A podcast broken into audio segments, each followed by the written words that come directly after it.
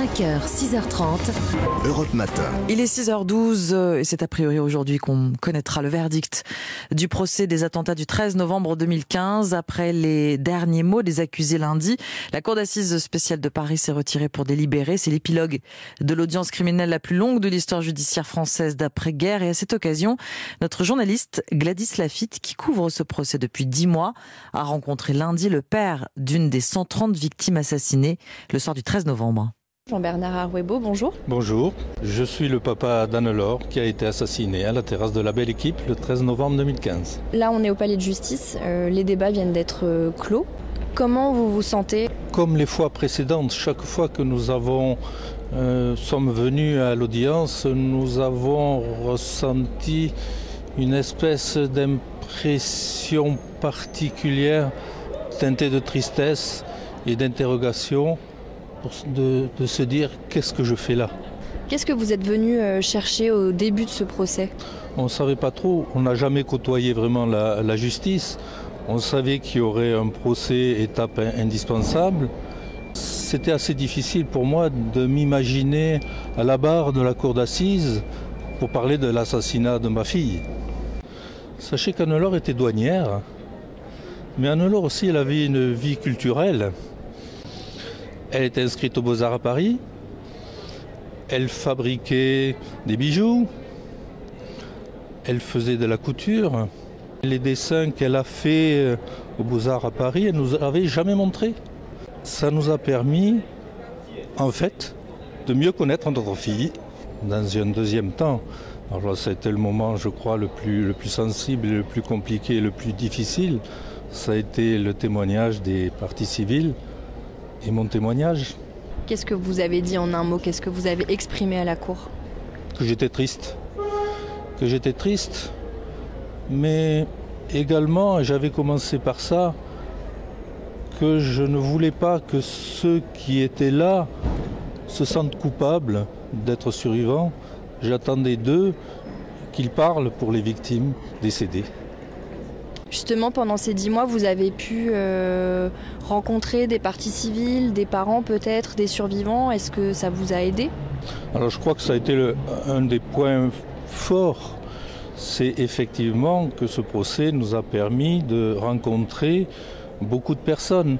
En fait, on a appris ce qu'avaient vécu réellement non seulement les victimes survivantes, mais les familles de victimes comme nous. Ça nous a d'abord appris ce que l'on ne voulait pas savoir, curieusement, c'est la façon dont notre fille a été tuée. Est-ce que ça nous a permis d'avancer? Je ne suis pas sûr du tout. Nous sommes souvent venus à, à, à Paris, de notre province lointaine. C'était un effort de notre part indispensable qu'on devait à Anne-Laure. Qu'est-ce que vous en retenez aujourd'hui? L'acte d'accusation, les témoignages des victimes, Soraya, la témoin qui a permis d'arrêter un des assassins de, de notre fille. Est-ce que vous recevez les excuses de certains accusés? Non, absolument pas. Et les faits sont trop graves pour qu'on accepte des excuses. Ce ne sont pas pour moi les mots qui sont adaptés excuse et pardon avec les faits qui ont été commis, c'est inexcusable et impardonnable. J'ai retenu que le dernier mot qu'a prononcé Salah Abdeslam, c'est injustice. Pour moi, c'est déjà extrêmement choquant. Qu'est-ce que vous attendez du verdict? Que la justice passe et que la justice soit sévère, si je peux ajouter un commentaire, un qualificatif. La perpétuité incompressible, oui, si le président et la Cour estiment qu'elle est adaptée euh, à certaines des accusés. Comment vous avez vécu ce procès euh, ensemble, en famille? Comment vous en avez parlé entre vous? Dis-moi, vous l'avez dit, c'était long, presque trop long. Nous sommes une famille très unie. Papa, maman et trois filles. La deuxième, Christelle, était la plus proche d'Anne-Laure. Et elle, a suivi et tient à suivre tout particulièrement tous ces débats. Elle a toujours été à mes côtés lorsqu'il a fallu aller à l'Institut médico-légal, lorsqu'il a fallu aller au commissariat de police chercher les affaires d'Anne-Laure. Elle était toujours là. Est-ce qu'il y a encore des questions auxquelles vous n'avez pas la réponse aujourd'hui? Bien sûr. La première, c'est qui a tué Anne-Laure? Ils étaient trois, mais qui a tué Anne-Laure? Dans le box, il y avait des accusés, des exécutants, mais les responsabilités politiques, est-ce qu'elles n'existent pas? Depuis le 13 novembre 2015, des gens sont rentrés par effraction dans notre vie. Nous faisons ce que nous pouvons. Nous survivons.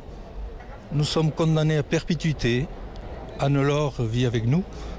Mais la page blanche, depuis le 13 novembre 2015, la page blanche pour les souvenirs est de plus en plus longue. Vous savez, le procès pour nous, c'est pas, c'est pas la fin. La, justice euh, va passer, mais la justice ne va pas refaire vivre euh, Anne-Laure. Euh, justice étape indispensable, mais euh, notre quotidien continue. Nous allons continuer à porter des fleurs sur la tombe de notre fille une fois par semaine. Nous allons côtoyer ses amis. Nous allons continuer avec nos souvenirs. Merci beaucoup. Je vous en prie.